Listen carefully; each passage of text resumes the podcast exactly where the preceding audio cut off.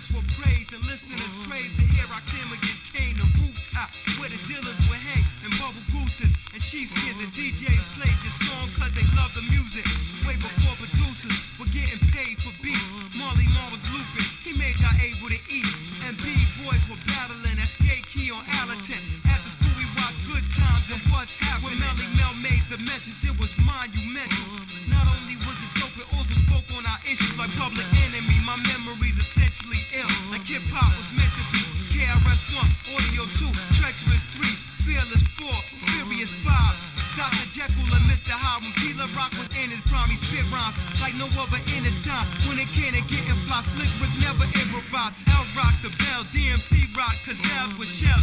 Still mad at fuck your rims and your record sales. Hip hop is sonic and Mantronic, Ultramagnetic, Schoolly D and Van Potter. Well, Whodini made friends, it was well spoken. When Reddit Magic had their rivalry, radio was doper. Master the ceremony, steady beat, dimples deep. Then just like Latoya hit the street. Then we got the era of EPMD, the Juice Crew, MC Lyte, and BDP. Main source breaking Atoms had a maze of rapping and beats, not basic sampling. Artists need to regain the passion. It doesn't matter if your chain is platinum. If what you say is average, you will not be mentioned with the greatest rappers. Hip hop is like Egypt, reduced from its greatness to sadness. The industry's they still our culture. Desecrate our coaches and claim the best rappers, the complexion of the Roman leader known as Caesar. I don't believe him, I seek knowledge of Brand Nubian in a soul of T-Rock. The vibe of the tribe, heart of a brace of digging in the crates. I'm cool like Mobb Deep. Vocally, I innovate. I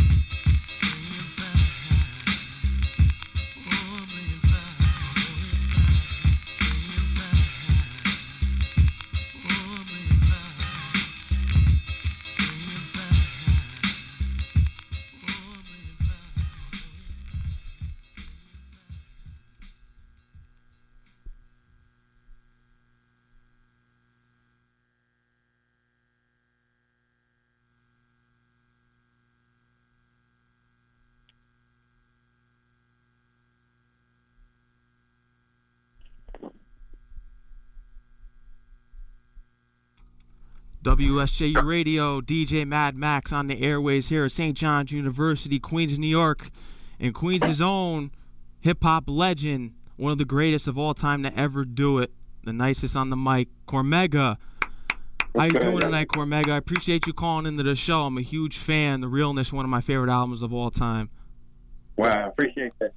Yeah, man, I appreciate. I really do appreciate you calling in. Legal Hustle is another one of my favorites as well. I was just playing Bring It Back and that's mm. one of my favorite songs by you because you give a lesson of hip hop history in that song in which it could widen the knowledge of the younger audiences of your listeners who may not know about that.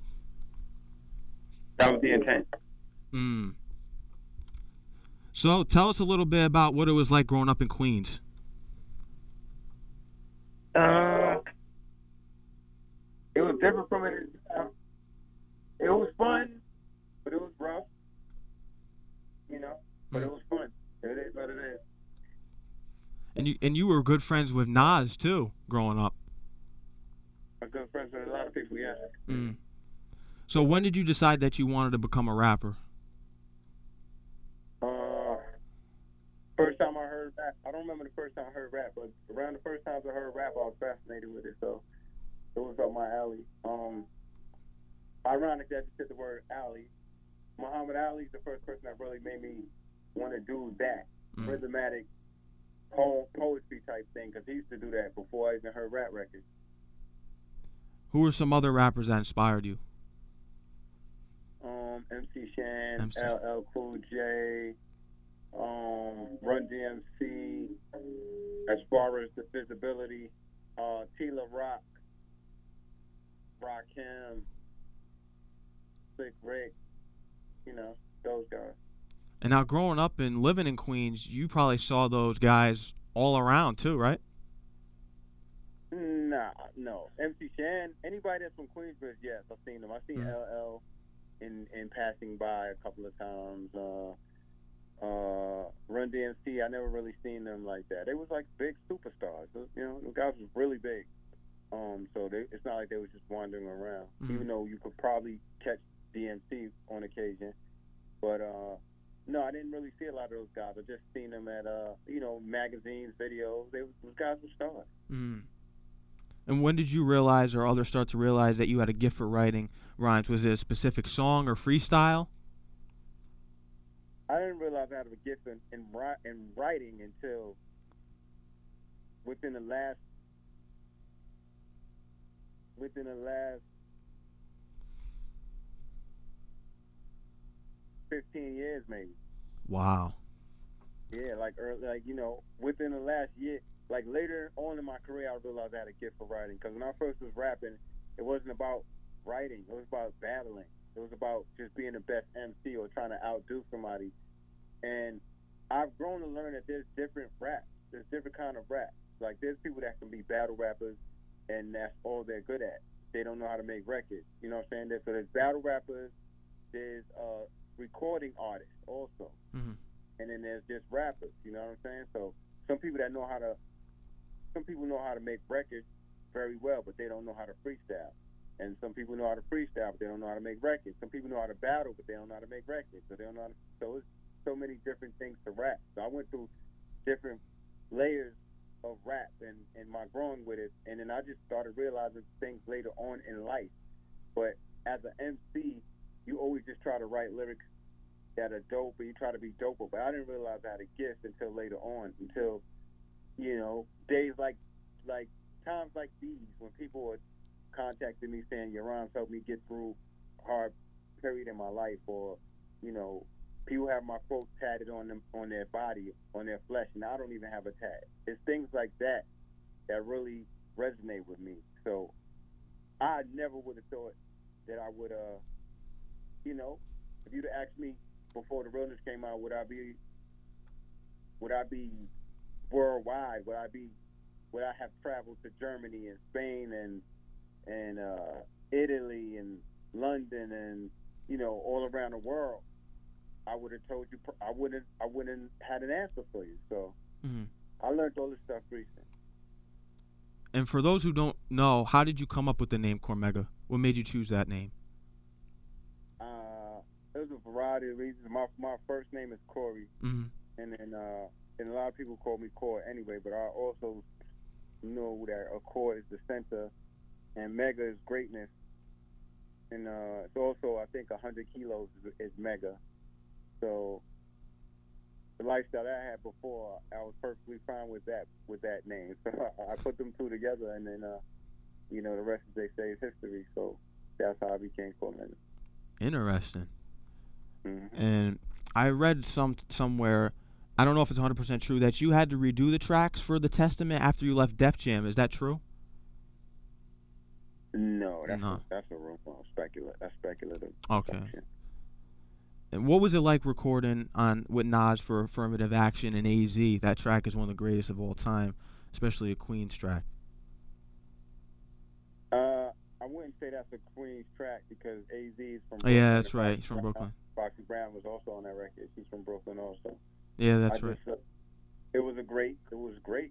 You know, sometimes when you're doing something great, you don't realize what you, you don't realize the the significance of the moment because you're just doing it. Like when uh when George Washington, you know, won a certain wars, he just he, he was just trying to win. He was just trying to you know do what he was doing. He didn't. I don't think he foreseen what was going to happen in the future, or you know, sometimes that's the beauty of of of greatness or the beauty of classic moments. People just are out there doing what they do. They're not thinking that it's gonna be what it is. You know what I'm saying? So when I was recording, I was just happy. I was just happy. That's that's all I remember. Just happy doing doing what we were doing. I didn't think it was gonna be epic like it became. Mm. You paved the way and are a true inspiration for independent artists. What made you take the independent artist route?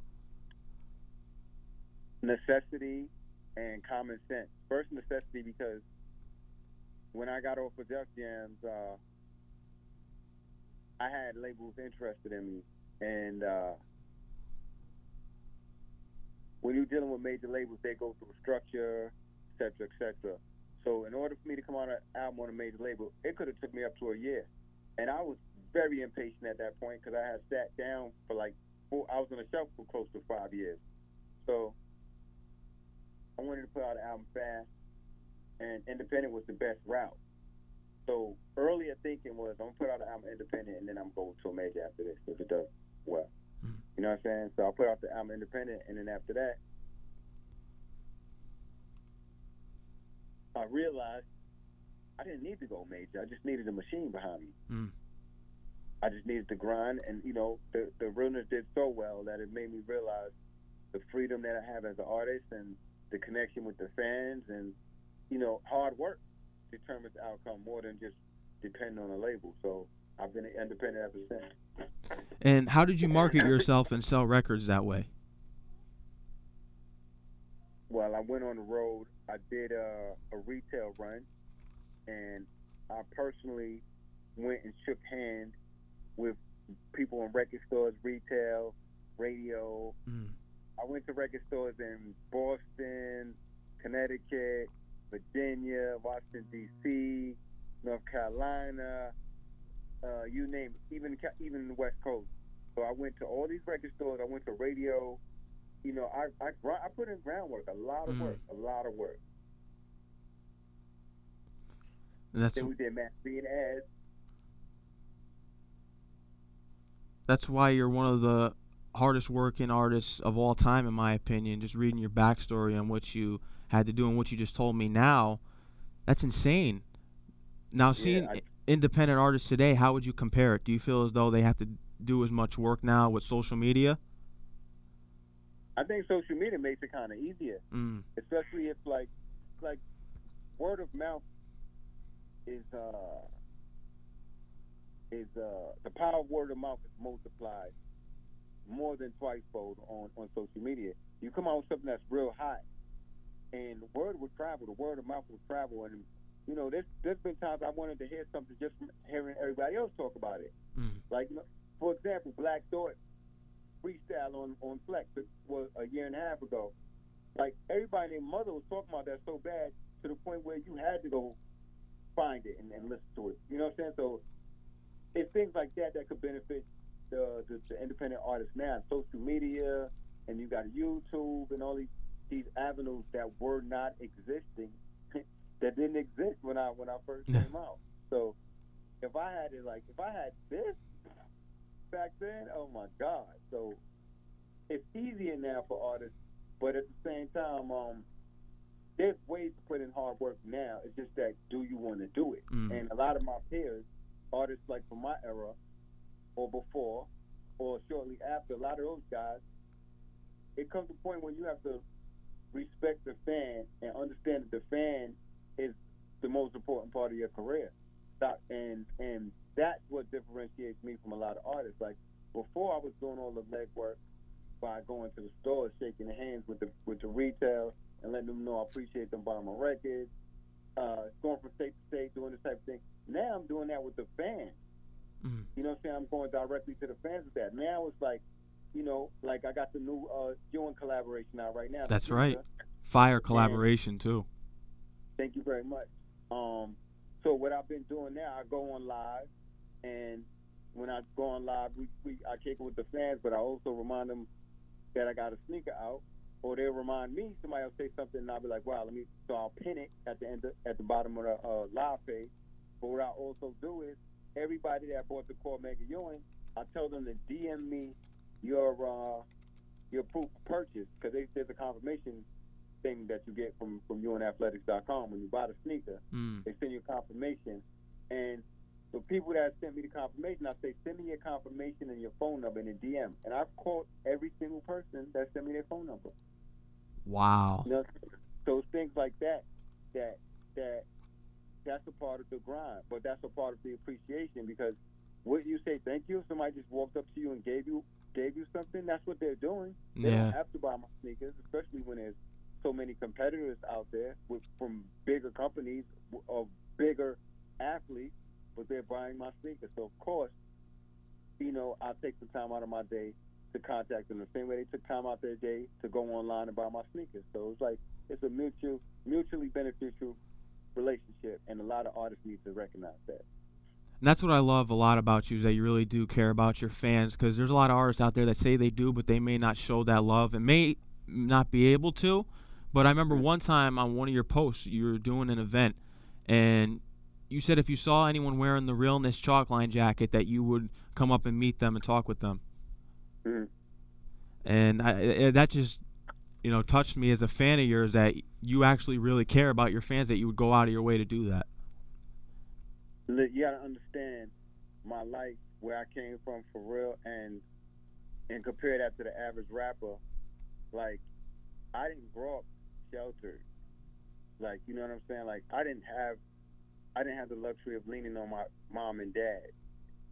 So I came from the streets for real. Like, like a lot of rappers that talk about street stuff, I look at them with a skeptical eye because I some the ones I know, it's like I know what I know, and then the ones I don't know, you could tell when somebody really been through the street. So the fans have been so important and imperative to my life that why wouldn't I show them love? It's like they they mean so much to me. Um, like if I really was to assess it, where would I even be without my fans?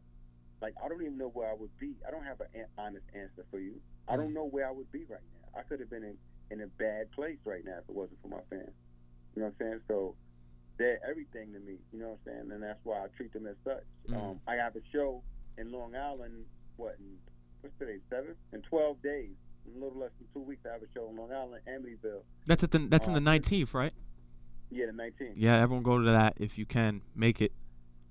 You know what I'm saying? So it's twenty dollars and it's eighteen and up. The reason they make it eighteen up at my shows is because I have a lot of young fans, which also blows my mind and makes me uh, appreciative and happy.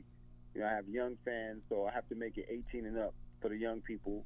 Uh, and uh, if you look at the old flyer, or if you or if you on my page, originally when they put up the flyer, they said it's forty dollars for a meet and greet and twenty dollars for the for the show then now it's just twenty dollars because I told my guy, the promoter, I said a fan shouldn't have to pay to meet me. Like I'll, I'll meet them. You know, if I'm Mhm. going to meet them, I'm, I'm I'm going to meet them anyway. So it's like I, you know, I've never done that. I like you. If you ever meet a fan that says Mega didn't, uh, you know, he wasn't open or social with me, then that's like that's like uh I don't even know the word.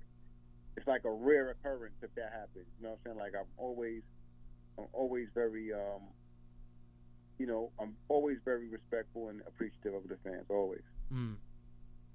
And getting to your music with the Mega EP, and that was just a real hip hop EP to me. And you keep it your same style every album. You haven't changed styles, in my opinion. And what is your opinion of the state of hip hop today, and how the sound has changed, and which people call it mumble rap? How do you feel about it? I mean, I really, honestly, I really don't even listen to the radio, so I don't know what's going on. I don't pay attention to it because um, it is what it is. But at the same time, the thing that I don't like about hip hop is a lot of people are all talk. Mm. Like there are people that will talk about the young artists, but y'all not even buying the older artists material or the or the artists you like. Y'all not even buying their stuff, but y'all critiquing these young guys. Now the young guys, can they live up to? Are they going to live up to be lyrical giants like the ones that preceded them?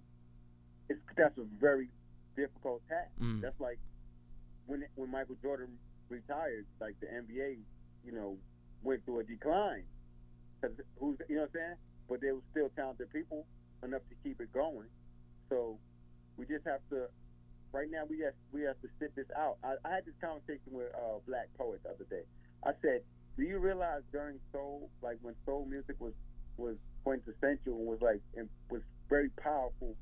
Do you realize disco took over and you had great people like Marvin Gaye and Teddy Pendergrass and Stevie Wonder and Al Green and uh, you know uh, uh, whoever you could name, some of the greatest soul singers, Diana Ross, whoever, they all had to take a back seat to disco. Mm. I said it's kind of what we're going through right now.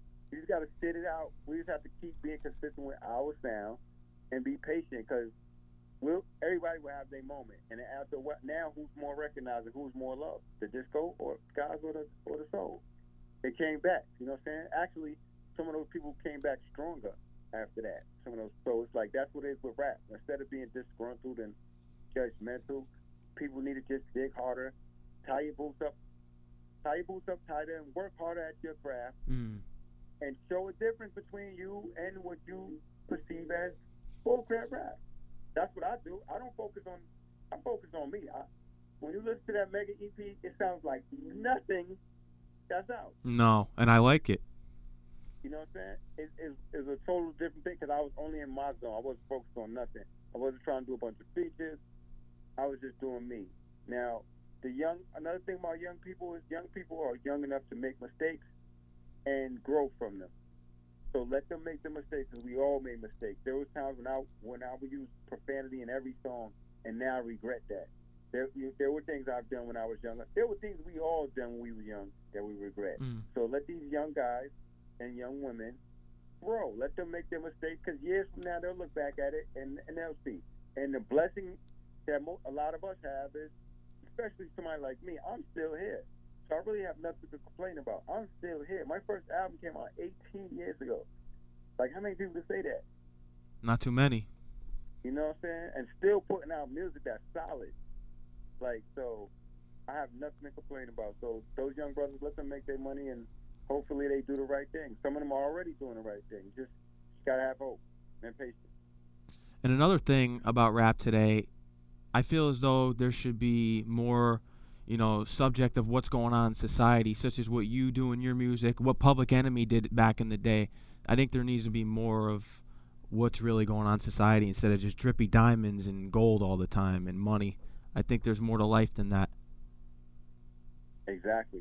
That, it, uh, there's definitely more to life to it. And actually, after a while, when you become, uh, when your eye becomes more open to life, certain things become trivial to you. It becomes almost ignorant to you. Like I barely wear jewelry anymore, and I still have jewelry. I can actually take a picture of my jewelry and send you a screenshot of it now. Mm.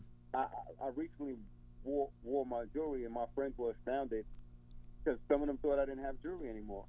And I said, this ain't the fact that I don't have jewelry no more. It's not fascinating, but I've been wearing jewelry since I was like 16, That's for one. For two, what does jewelry even say about you? It just brings attention to. I don't like attention. Every, everybody that knows me will tell you that. I don't like attention, and it's corny. I don't. I don't feel validated by jewelry.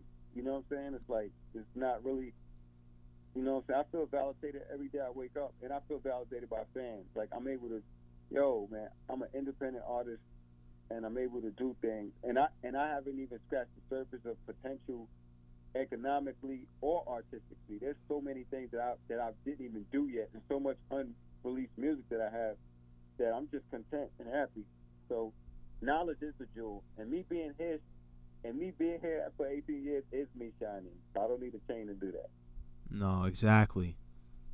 Just keep doing it through your music and great content. But how do you react to fans and people when they call you a hip hop legend? Um, it just how do you react to a raindrop in a storm? Mm. You know what I'm saying? It's just it is what it is. It's like, but that the same thing with a raindrop in a storm. I notice I said a raindrop, not raindrops. It's like Mhm. that one drop. You're not gonna take it as as serious. You brush it off, or you just know what's coming. But I don't rest on my laurels. That's the old saying that I, that I was told when I used to box. Don't rest on your laurels. I don't get comfortable in the title legend. I think it's cliche. I think the word's being thrown around too much lately. Also, Mhm. just like the word classic. And I also, I'm not content. I have five albums out. I really want to have ten albums out. I want ten albums. Like not too many people make ten albums. I want to make ten albums, if possible. And also, uh, I don't feel that, that that I've achieved enough. I feel like there's so much that I have to do before I'm really comfortable with the title of legend. So it's like when I see Run DMC or when I see, you know, the LLs, the Run DMCs and artists of their caliber, those guys are the real legends and icons. You know what I'm saying? So Chuck D, those are legends. You know what I'm saying? I'm just a veteran trying to truly become a legend. Like, you know, the love I get is is conversation enough. I don't need the the uh the title to validate me or, or to uh to justify my ego or, or whatever. I'm I'm I'm good with just being called man. I'm good with people just saying they like my music. Mm. And I know you've said in plenty of interviews that that's the problem with a lot of rappers, especially today, is their ego. Mm. Yeah. It's ego and it's like uh I don't know, it's just so much. It's a it's a especially New York raps. New York raps never really knew how to show love to each other. That's how New York was able to fall off, and the South was able to dominate because the South stick stuck together. You see all those artists working with each other, whereas New York was just, you know, was just back and forth conflict. You know what I'm saying? And I'm not pointing fingers because I was guilty of it also. You know what I'm saying? Mm. So, uh, but New York, it's a, I guess it's a mentality from being a New Yorker, and I guess we reflect that New York mentality. Some of us, the ones that that that are still like that, you know, because uh, once you start showing love to each other, there's strength in numbers, and it's more beneficial. Like you, you're on my Instagram page. Look at my page, or if you have a good memory, if you look at, because I definitely erased all of my um my Instagram posts months ago. It's like I'm starting from scratch. Mm. But if you've been following me for years, I've been there's been times when I've posted people's album covers, or I've used people's album covers as my Avi before, or I put their music on my site, on my page, like promoting. I've always showed artists love for their for their stuff, for their things, and I don't get the same love back from a lot of artists, but Mm. but you don't see me complaining. You know why? Because it's all good because the fans are showing me love. So the love that somebody's depriving me of, I'm getting an overabundance of from other people. So, you know, that's the ego part. Like, you know what I'm saying? Yeah. I know a rapper. I know a rapper who recently did something, and I supported this guy. This guy full heartedly, physically, and uh, online. And you know, when my sneaker came out, uh, what last week, Yeah. I didn't get I didn't get none of that support. So I was like, but I wasn't even mad because I was like, it is what it is. You know, when people show you who they are, you just believe them. You don't get mad, just believe them and take it for what it is. So it's like shout out to Billy Danze, like from MOP, like this guy is consistently showing love. But we always been like that with each other. So shout out to him and uh, you know, and all the rappers that get it. Mm. And going back before when we were talking about, you know, the jewelry and all the issues there. now I know you're not big on rapping about brands, especially on your mega EP. How come you decided not to rap about brands or mention them in that project? Because all we're doing is glorifying companies that don't give a f about us. Mm-hmm. You know what I'm saying? At the end of the day, and it's like uh, it's like you're doing free advertisement. These companies get rich off of uh, our influence. Hip hop is very influential, Mm. and we tend to indoctrinate things into people's heads just from music. I give you a perfect example. Uh, Alizé. I didn't know what Alizé was. Heard Tupac saying Alizé, and everybody wanted to try Alizé.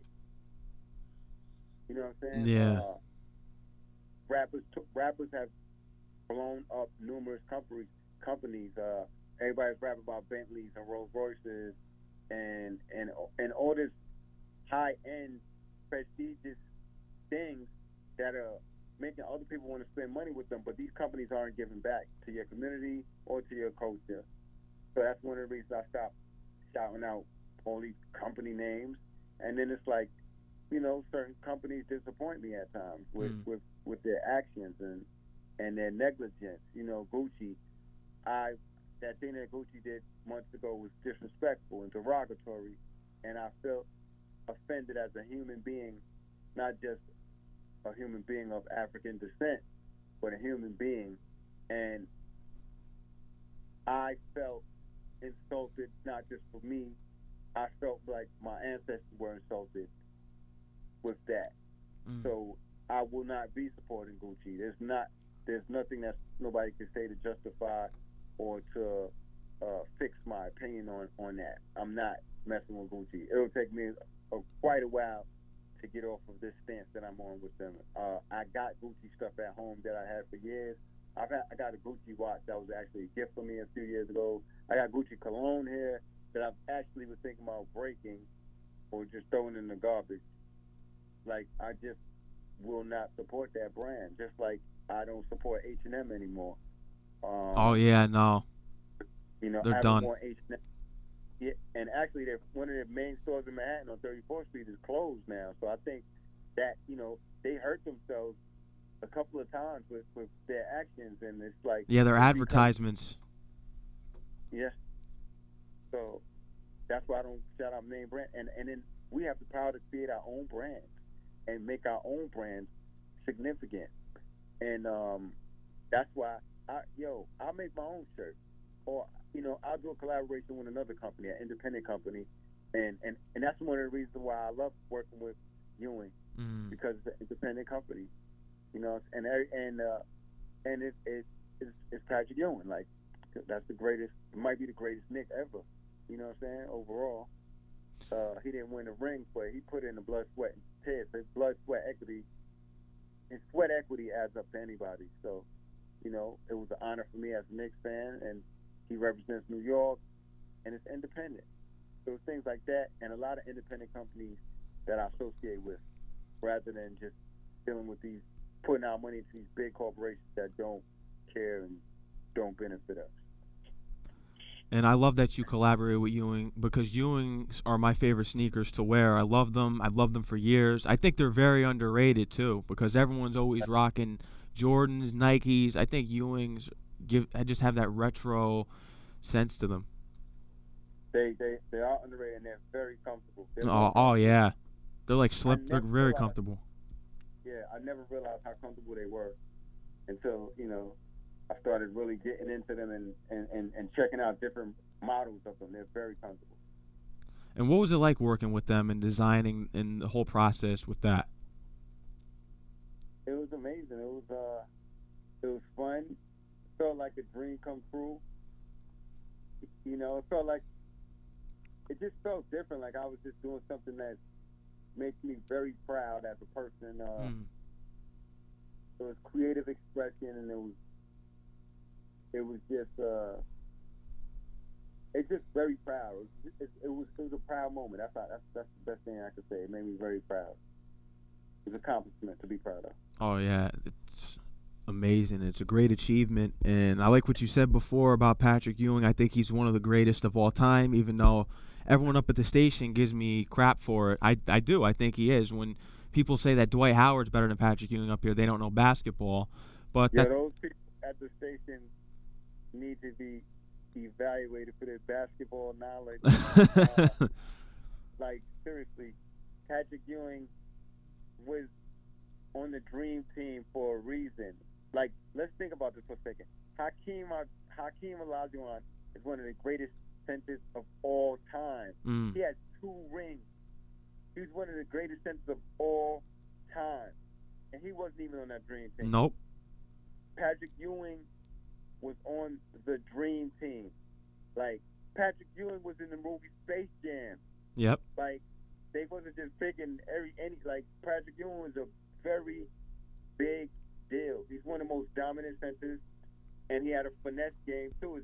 But it's overlooked because he also had a tough game. He he had a lot of intangibles.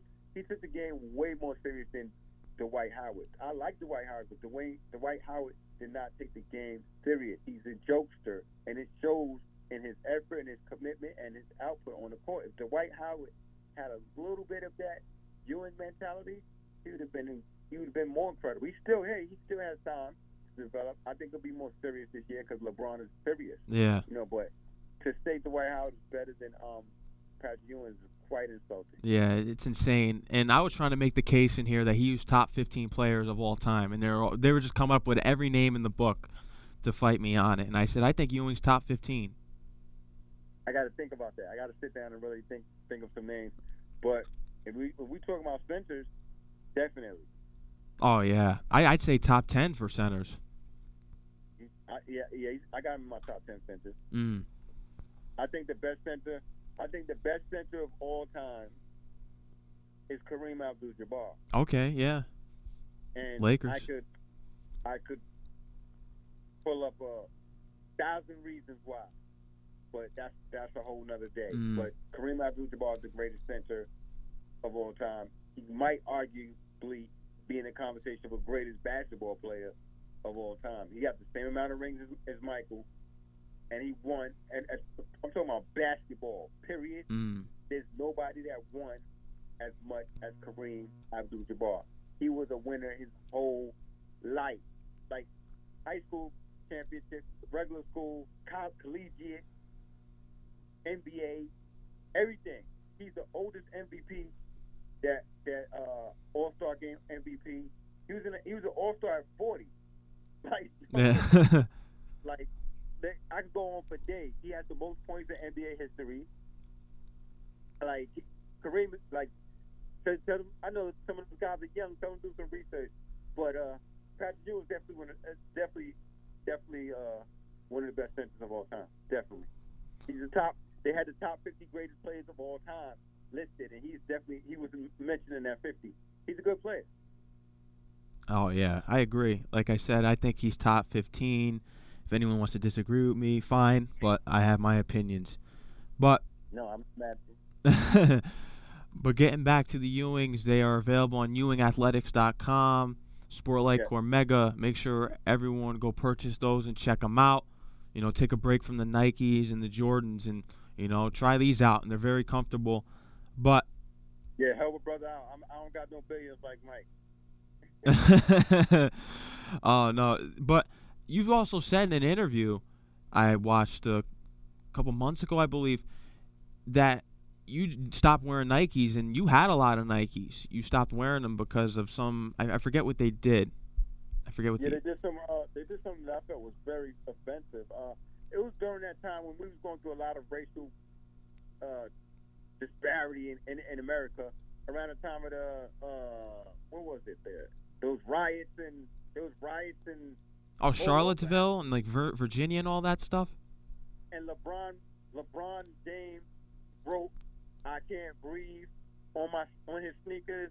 Like LeBron James and uh, NBA players was writing stuff on their clothes. They was protesting. They was silently protesting. They was make. They was silently yet loudly protesting. So they was totally against what was going on. And then Nike goes and gets the uh, police fifty percent off. Yeah. Some crazy thing like that. And and and Nike Nike stopped doing it since then. They they, they took a loss. A lot of people stopped rocking with them. But the problem with with the uh, African American community is they have convenient and selective amnesia. It's like people will say like people will say, "Oh, we're not gonna wear such and such no more because they just black people," but y'all will wear Gucci two months later. You know what I'm saying? And they they this y'all work. So it's like if it's high end, y'all y'all able to forgive easier. It's just easy for y'all to say F H and M, or it's easy for y'all to say F Tommy Hilfiger. There's still people that say, "Oh, I don't wear Tommy Hilfiger because they did something racist," which I never really know about. But I heard, you know, I, I hear that, that that a lot in the African American community.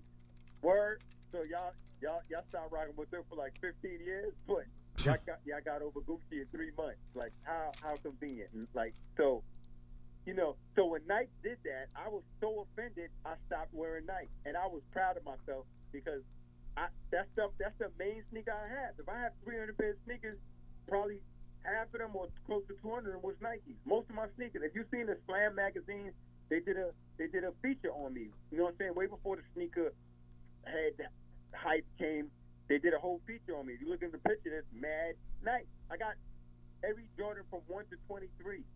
After 23, I really didn't didn't buy them. No, I don't like them more. It was, Mm. If you're a real sneaker collector, you know Jordan was supposed to stop at 23 to commemorate his number 23. His number, yeah.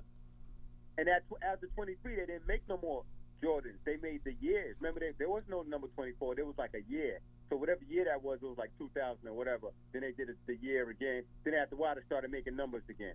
But I've never really got it back into them. I was supposed to stop at 23. I was good. So I have everything from 1 to 23. I have Mad Nike, Mad Nike. Like I like Air Force Ones, Blazers, the ones that influenced Air Force Ones, a bunch of Air Max, you name it, I got it. So I'm sitting here with a house full of Nike, feeling offended, but at the same time, I said I'm a man. I'm not a brand. I'm not a slave to, to materialism, and that benefited me because that's how I began to respect Ewing and other companies. You know, and at the end of the day, I told my friends, "Yo, we make sneakers cool. Like the the urban community made sneakers cool. Mm. Sneakers were just regular things that you wear. They wasn't cool like that. They was just people used to call them tennis shoes. Like you know what I'm saying? Nike Nike was a, yo Nike was Nike was on the verge of decline in the '80s when they signed Michael Jordan. That was like wow. that's like you betting your last bit of money. Do your research. Do your. It's like you bet your last bit of. It's like there's a good. Like there's a Yankee game on tonight. You you you only have a little bit of money, but you bet on the Yankees tonight and you win. And it's like woo, saved me. That's what happened one night. They was on the verge of collapse. Adidas was the dominant sneaker. Yo, Converse was okay. Do your research. Y'all at college. Do your research. Look at um. Look at the '80s. Look at all the stars from the '80s and what they was wearing. The biggest basketball players in the '80s was Larry Bird and, and Magic Johnson. At one point, those were the, there were no two people bigger than them. And then you had Isiah Thomas, and then from New York you had Bernard King. Yeah. Those were the biggest. And then you had Dr. J. Now listen to this. Magic was wearing Converse. Larry was wearing Converse. Mm. Isiah was wearing Converse. Bernard King was wearing Converse. And Dr. J was wearing Converse. Kareem Abdul was wearing Adidas. Clyde Frazier was wearing Pumas. I could go on and on. Nike wasn't even a top brand. Oh wow. Even if you look at the old break, look at the old b-boy pictures and old breakdancing movies. You mostly see Adidas, Converse, and Pumas. Pumas was more popular than, than Nike. Mm. way forward. So Nike, Nike, Nike owes its legacy to the urban community. Most of this, most of Nike's biggest stars was black. That's why I took such offense because I know Michael Jordan reinvigorated your brand. When Jordan came out, y'all stocks went up when it when the sneakers first came out. Then after that, they had the, they had the marketing called the the Nike Revolution. When they had the revolution, what did they do? Y'all went and got every hot black athlete. Y'all had Andre Agassi also. He's a dope white um, tennis player. But y'all had Bo Jackson, Ken Griffey Jr., Barkley, you name it. Mm. That's how Nike became big again. Y'all, y'all gonna dismiss all of that, and and and and and um and and and and during our time of flight when we're fighting against police killing us for for, for unnecessary reasons, you give the police a discount. That's why. That, and, then, and, then, and you know what? Nike doesn't do that anymore. They stop because they heard they stop. You know what I'm saying? But the Hmm. thing that that also made them look dumb in my eyes is, yo, your biggest stars are protesting. I want to keep my stars happy. So if LeBron, if I'm Nike, and I'm seeing LeBron wearing sneakers saying I can't breathe, or you know, um, you know, political stuff about that, about race, I'm I'm gonna see what the hell I can do to to you know to ease that problem, not not add on to it. So that's when I start wearing. It took me like I think it took me three to four years to wear Nike again. Wow. And yeah, any you if you if you anybody that knows me will tell you that. That's how Ewing became so beneficial because at that time I wasn't wearing Nike, so it's like you know what I wear Ewing, and and the rest is history. I was wearing New Balance, New Ewing, Reebok, Adidas, and and and I told people, yo, we make stuff cool. Stuff don't make us cool. We make it cool. If we don't think it's cool, it's not gonna fly. That's just how it's always been in the ghetto, in in the urban areas. I give you another hip. I give you another hip hop and sneaker story. Converse, the canvas Converse that they call Chuck Taylor. Mm-hmm. What's the what's the name of those in the stores? Um, I forgot the name, but you know what I'm talking about. Oh, Converse. Were they Vans? No, not Vans. The canvas. The Converse. The The, Converse. canvas one. The Uh, one Snoop Dogg, everybody from the West Coast wear. I'm not 100 percent sure. Yeah, I know they. I know they call them Chuck Taylors. Um, I don't get. I don't know the Let other tell you- name for them. All right, let me show you something. Back in the day, in the 80s, actually, not even back in the days, in the 80s and in the 90s, right? Mm-hmm. Converse wasn't hot like that anymore, right? Converse took a decline. Converse was the was the was the top of the food chain in sneakers at one point. As like I said, I just named all the top superstars that was wearing them at that time. And even now, when I mentioned that, it blew my mind 'cause I really forgot that it was that many dope people wearing Converse. But check this out. After a while, Nike took over. It took over. Like took over. It dominated everybody. It pushed Reebok back. It pushed Converse back. Even Adidas took a step back. Everything regressed. Nike was at the top of the food chain, strongly, right? Check this out. Mm. Converse was so out of style. You're from New York. You can do your research on this. Converse was so out of style and so uncool that if you went to when you when you got arrested and went to Rikers Island, Mhm. they gave you a pair of Converse. Wow. Like if if if you got robbed in Rikers Island, your sneakers got ta- taken, they gave you a pair of Converse. Um, um, yeah, they gave you a pair of Converse. Some people used to call those Air Pataki because Pataki was the governor at that time or whatever. Also, when you go upstate, like say you're convicted of a felony, you're on Rikers Island, you're not convicted yet. You're trying to fight a, uh, a case, but you're not convicted. After you get convicted, you don't stay on Rikers Island anymore. After conviction, they send you upstate. This is real street knowledge that a lot of rappers aren't going to be able to tell you because they, they haven't even been through it. They're liars. So once you're convicted, then you're sentenced to upstate. So you're sent from Rikers Island to upstate correctional facility, wherever facility you might go to. The average inmate, they send you to downstate or Ulster. And then from downstate or Ulster, then you shipped off to your facility, your next facility that you're going to be in.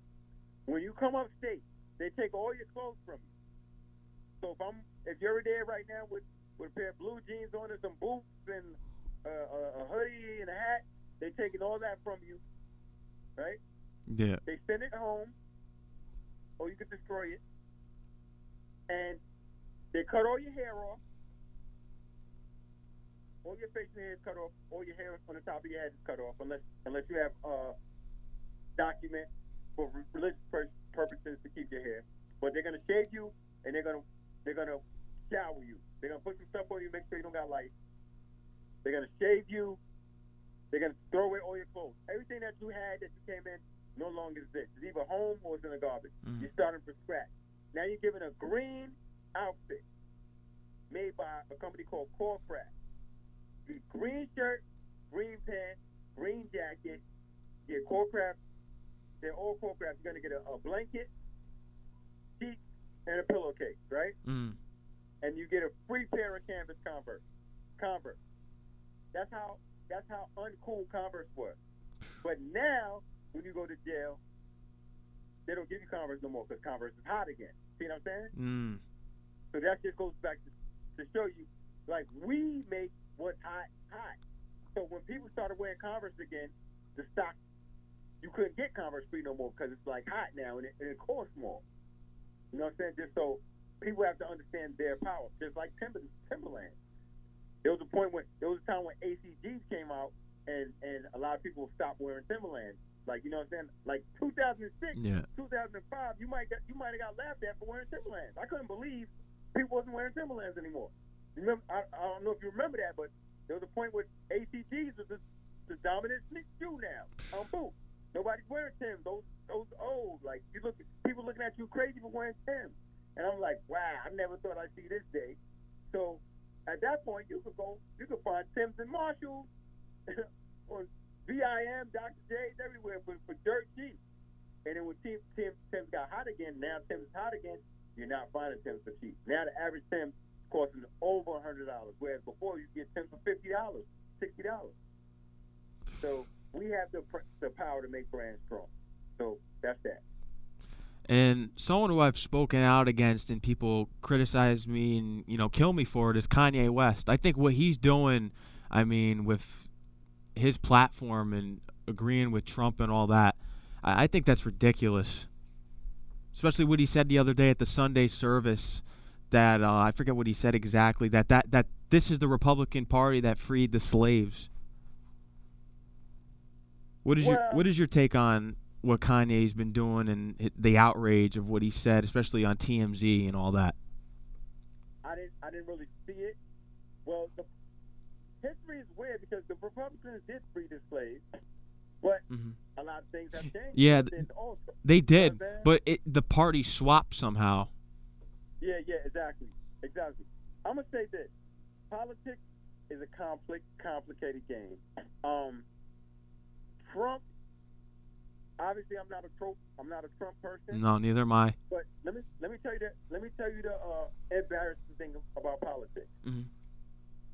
And you guys work at a college. You got to all do due diligence, and you know there's there's there's smart people around you. You know, students, etc., etc. Mm. Trump, Trump. I'm speaking as an African American. Trump has done so many things that has enraged everybody, but Trump has did more fixing of uh, those unfair laws towards black people. hmm He did more fixing of those laws than than Democrats have done. If you look at, and it shocked me to see that. It's like seeing Dracula. It's like seeing Dracula being vegan or something. You know, it's like like Trump. I forgot the name of the law, but look it up. There's like you see, there's people coming home from jail right now. Trump reversed those laws. There were some laws that that targeted African Americans. They, they were unfair laws. I don't know the exact name of them. I forgot because it's not on my mind right now. But he reversed that.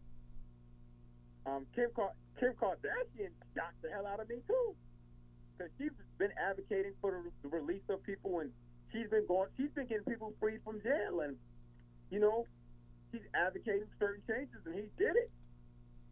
If you told me five years ago, yeah, Kim Kardashian and Trump is going to be freeing people, I'd have bust out laughing because I always looked at her like I didn't look at her in that sense. I always looked at her like maybe like you know I don't want to say I don't want to I don't want to use a derogatory term, but I didn't look at her in that manner. But now I, look, I have a whole different view of her. I respect, and then it, and it makes me scratch my head, and I go, "Oh crap, her father was a lawyer." So we don't know, you know, beneath the, the facade of materialism, she's a she, she she has some intellectual capacity. To do the research, Trump reversed those laws. Like I forgot the name of the law, but there are some laws that were very unfair to people of color, very unfair. And I know that for a fact because I'm I'm a person of color, and, I, and also I've been in jail. So some of the laws that he reversed, Mhm. there's people coming home. There was some unfair laws, like say you get caught with certain ounces of coke, you get this much time, but you get caught with certain ounces of crack, you get a bunch of time, way more. It was like, it was, uh, it was, it was unfair. It was a lot of unfair practices that was being done, and he reversed that. There's actually people coming home now from from from those from those laws. So I don't, I can't get into detail about Kanye what he says, but what I can say is this: I don't think we have the right. I don't. I think we all contradict ourselves as Americans Mhm. because that is the right. That's that's basically what America is: the right for free choice and Mm. free speech.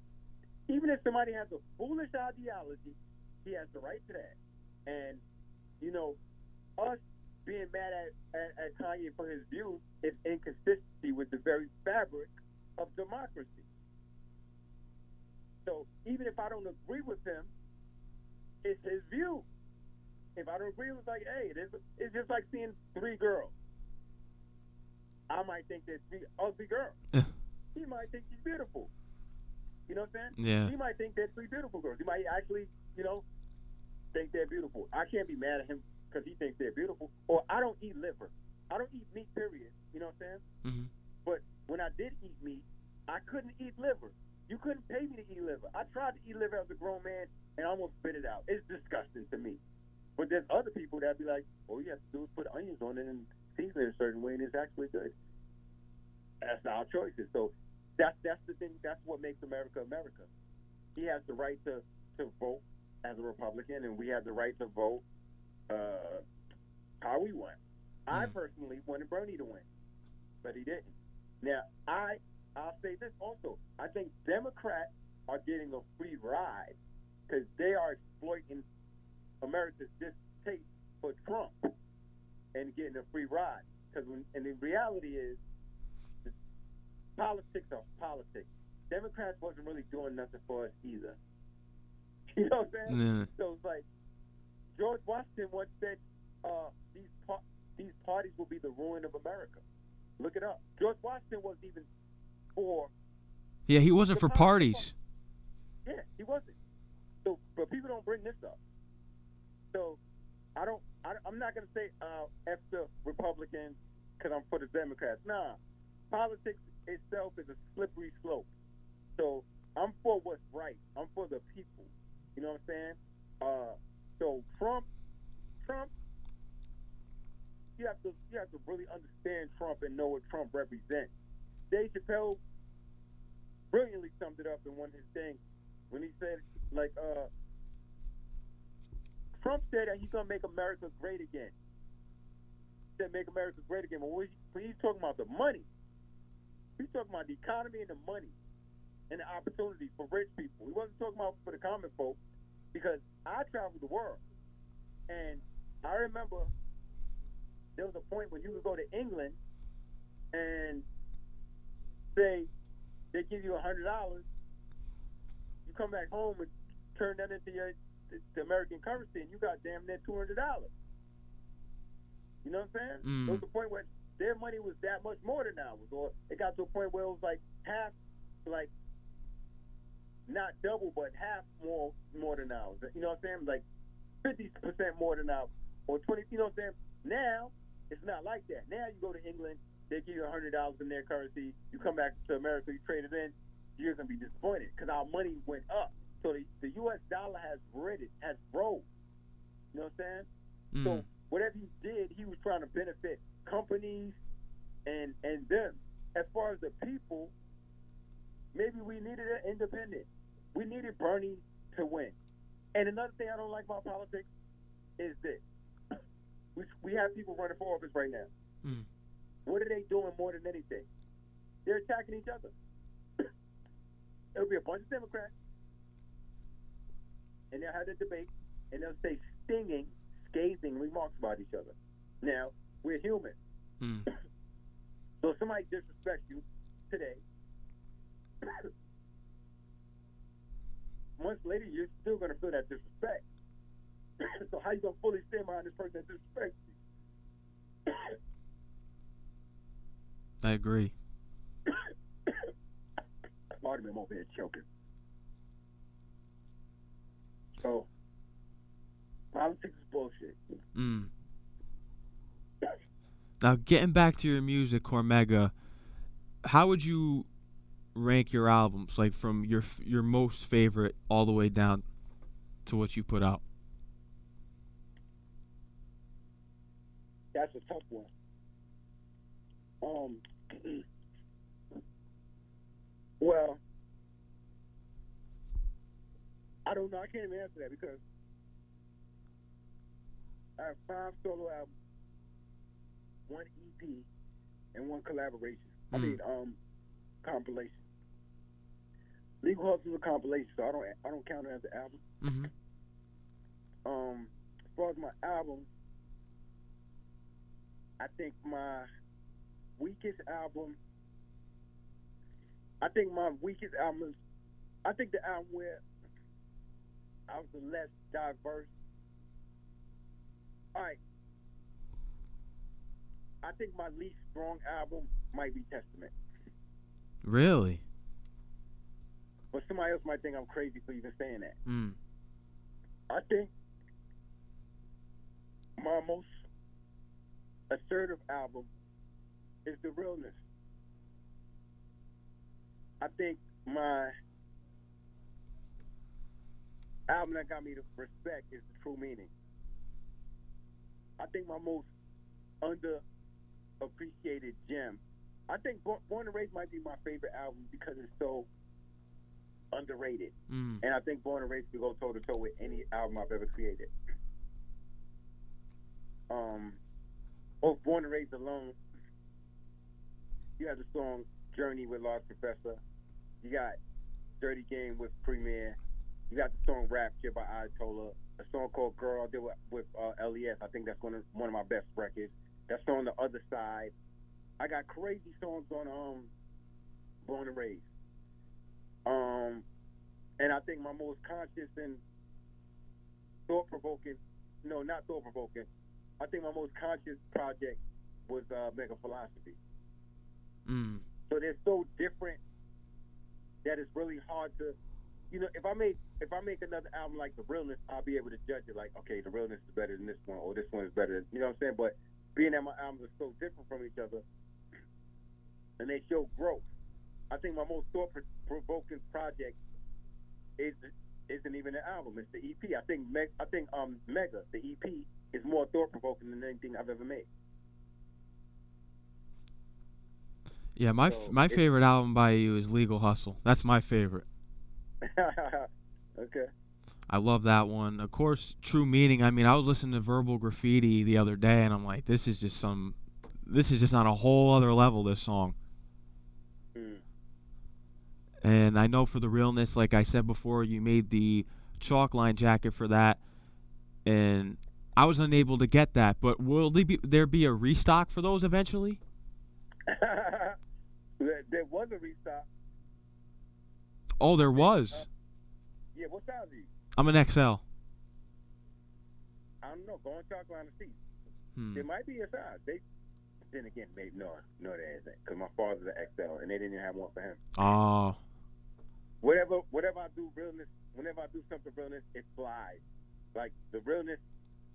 I don't know what it is about the realness, but it's just people just gravitate towards it. mm. But maybe there will be. I, I I'll talk to them. yeah, because I missed out on it, and I was pissed because I wanted it. I was. Oh, trust me. I was mad when I went on there because uh, there's sometimes when I go on these websites, especially Ewing and jackets, I'm like, where are people getting all this money from? Every time I go on there, it's sold out. I'm like, geez, it's annoying. But what was it like collabing with Chalk Line? it was cool. It was uh I think that was uh that was a great expression.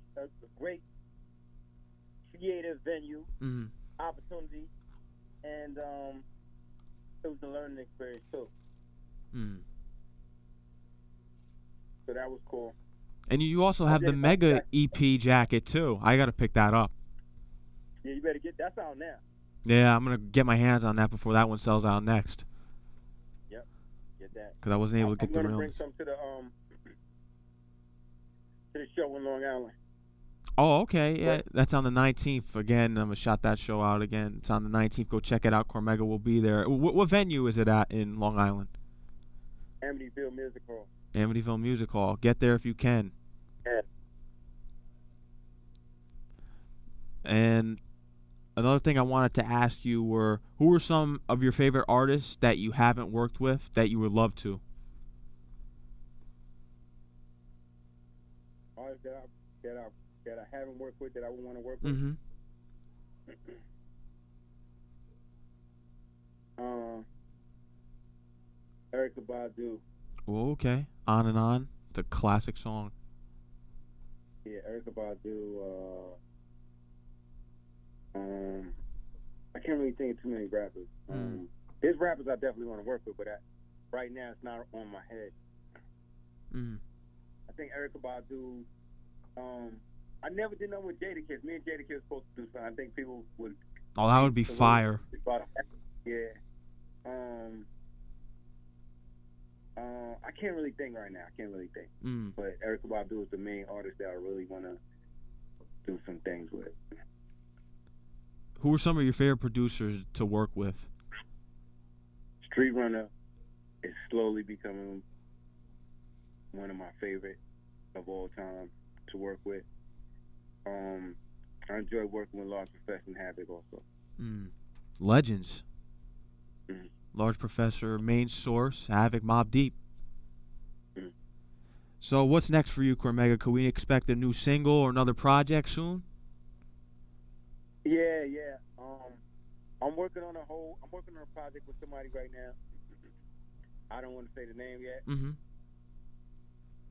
Um, I also pretty much have a whole album done with Harry Fraud, but that project's been stagnated. I don't know what I don't know what what what slowed that product up product check up. I guess that's like uh politics or you know behind the scenes things that need to be fixed or whatever. So that could have been out Mm-hmm. um, but that's done pretty much. Uh, I have some music with Havoc that I'm working on. Um, I have some of the songs done for Havoc. I, I just got to do some more. When he gets time, when I get time, we'll figure that out. Mm. But in the meantime, I do have a Havoc record that he insisted I use on my album, and uh, I definitely wasn't gonna argue with him about that because it's fire. So I'm happy about that. And uh, I'm trying to do a best of Cormega soon, and uh, Oh, greatest hits. yeah, like a greatest hit. Mm. And I'm gonna do like uh, like uh, one of those projects where you where you have the red unreleased music and the you know where you just have the the stuff from the archives that just been sitting around or unreleased music that type of stuff that's going to put out there for the world So we'll hear stuff from the '90s, perhaps. um you might I, I should have I might have something for the night I just gotta find it if we don't if I do a part two to it there will be because I do have stuff on some reels I just have to get some reels That's that's gonna be dope too when you release those. You hear some more Cormega from the '90s, and again, you have the performance on the 19th on Long Island. Is there any other upcoming performances that your fans can look forward to or attend? Nope, unless you unless you're overseas. right now is uh, October, as we already know. It's only two more months after this. My next show will be overseas, hmm and then December, I don't know what I'm doing. I, I'm I'm blank. My schedule is blank right now as far as that. So it'll be a lot of uh, you know, family time and maybe some leisure time for me. And you deserve it too. You're hardworking. You got the new Ewings out, the upcoming performance, the upcoming album, singles that we can expect. Is there anything else that you want to get out in the airways up here at St. John's University tonight, Cormega? yes, I need a St. John's jacket. I told you I'm gonna I'm gonna work on that for you. I'm gonna hound down some heads up here, student government especially. Student government. I need a jacket. St. John's jacket. A starter jacket. We got the starters. Oh, I take a starter jacket. Uh, Yeah, starters are my favorite jackets. Ewings are my favorite sneakers. So we need Cormega with that complete fit with the starter jacket. Okay, I actually have a great, great friend up at Starter still. Yeah. Yeah, I have, a, I have, a, I have a plug up there. Very good person. You're lucky. Starters are classic and they never gone out of style.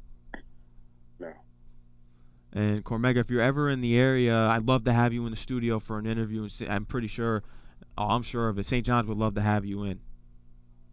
All right, we'll talk about that. Yeah. Figure that out. Even a performance. Would you perform for the basketball team for halftime?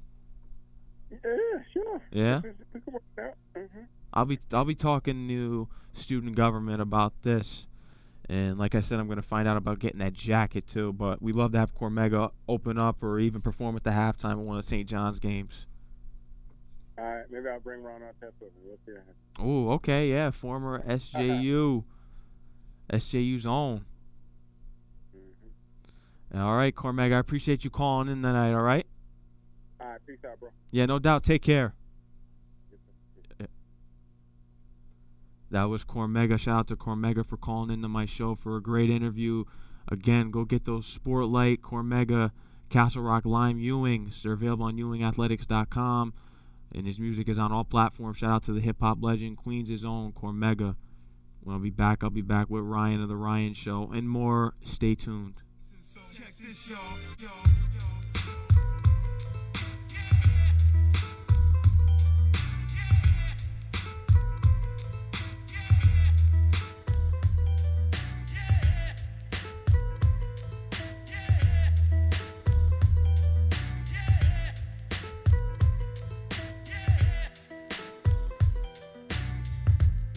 Question it. Hate is evident. People who never voted betray you for dead presidents. Somewhere two faces, friend and enemy.